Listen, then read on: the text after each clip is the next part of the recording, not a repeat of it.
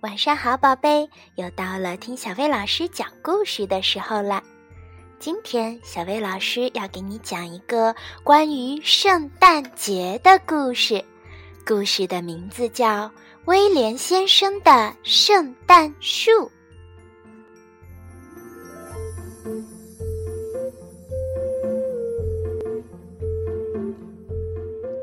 特快专递运来了威廉先生的圣诞树。它枝繁叶茂，散发着清新的气息，还闪着绿油油的光亮。这可是威廉先生见过的最大的圣诞树了。这一刻，威廉先生已经等了很久很久了。他急匆匆地冲下了台阶。好壮观呀！真是太漂亮了！威廉先生欢呼起来。它可是今年最棒的圣诞树了，放在哪儿呢？哦，就这里吧。圣诞树放好了，不过威廉先生却发起愁来，因为高高的圣诞树碰到了房顶后，树梢像弓一样弯向了一边。哦，我的天哪！他喘着粗气说。得赶快想个办法才行。管家白斯特听到了喊声，二话没说，就用斧子咔嚓一下砍掉了圣诞树的树梢，真是有点可惜呀。不过威廉先生却高兴地喊道：“太好了，现在我们可以开始修剪圣诞树了。”修剪的工作进行得很顺利，剪下来的树梢被放进了一个银盘里。白斯特自言自语地说着：“哈，我知道，不论是谁看到这棵小圣诞树，都会开心的。”于是他把这棵小圣诞树送给了艾德莱小姐，威廉先生的侍女。它需要好好的修剪一下，特别是这个树冠。哦，我的天哪，恐怕得剪下来了。埃德莱小姐惋惜地叹了口气。很快，她就找来一把又长又锋利的剪刀，哼着小曲儿，咔嚓一下把树冠剪了下来。小小的树冠被扔到了房子的后面，等着第二天被人扔出去。哎呦，这么好的一棵圣诞树扔掉了，多可惜呀！园丁提姆路过的时候，一眼就看到了这段漂亮的小树冠。他捡起小树冠，赶紧跑回了家，想送给自己的太太一个惊喜。哇，太棒了！提姆太太简直不敢相信自己的眼睛。不过，我们的房子好像小了一些，恐怕得剪掉一段儿。还没等提姆说话，太太就咔嚓一下剪下了小树冠，扔出了窗口。正好大熊巴纳从这里经过，他一眼就看到了小树冠。诶，在圣诞节来临之前，谁会把一棵漂亮的圣诞树扔掉呢？巴纳疑惑地自言自语道：“也许我应该把它带回家。”巴纳拿起小树冠向家里跑去。看啊，亲爱的，猜我给你带回了什么礼物？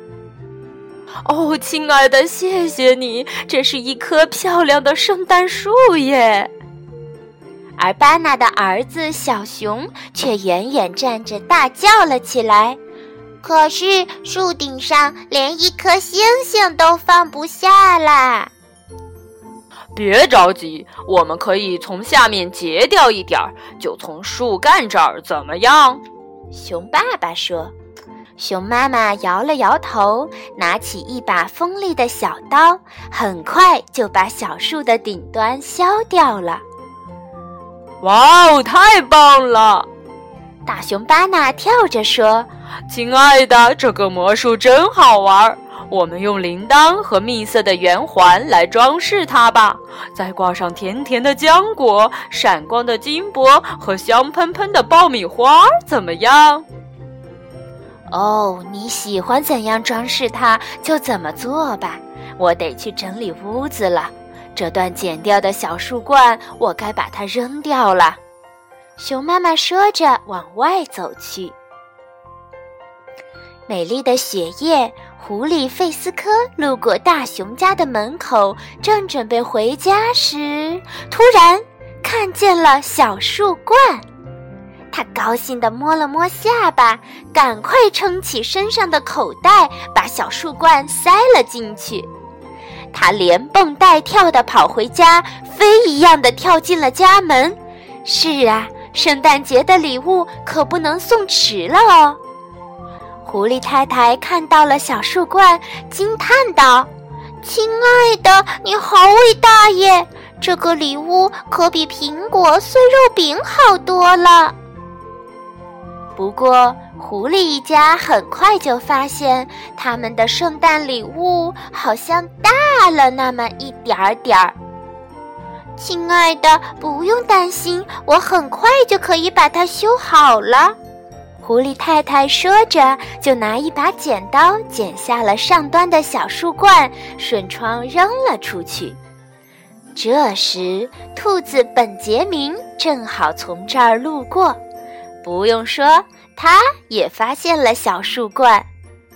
哦，这棵小小的树一定是圣诞老人送给我的礼物，本杰明高兴地想。他大叫着，举着小树冠，三步并作两步奔回家里。快来看呀，看我找到了什么！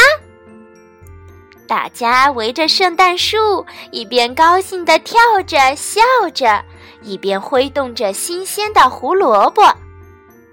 本杰明亲自动手切下了一片胡萝卜，为圣诞树做了一个底座。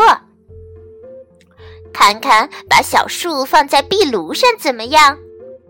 可是孩子们立刻叫了起来：“看呀，圣诞树有点歪耶！”嗨，它太高了。兔妈妈一边说着，一边像处理夏天的胡萝卜一样，咔嚓切下了一段，然后把它扔出了洞外。耶，小树冠！老鼠米斯特恰巧看到了圣诞树的小树冠，他拖着小树冠在风雪中走过冰冻的小河，一步一步地爬上台阶，一连摔下去两次，最后他终于回到了温暖的家。这棵树的大小正合适哦，老鼠太太开心地说。老鼠一家可快乐了，他们在小树顶安上了一颗乳酪做的星星。哈哈，拥有一棵和威廉先生一模一样的圣诞树，是不是很棒呢？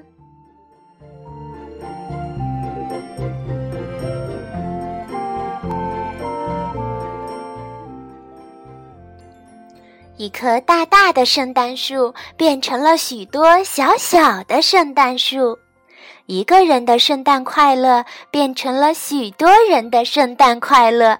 这个魔术实在是太好玩了。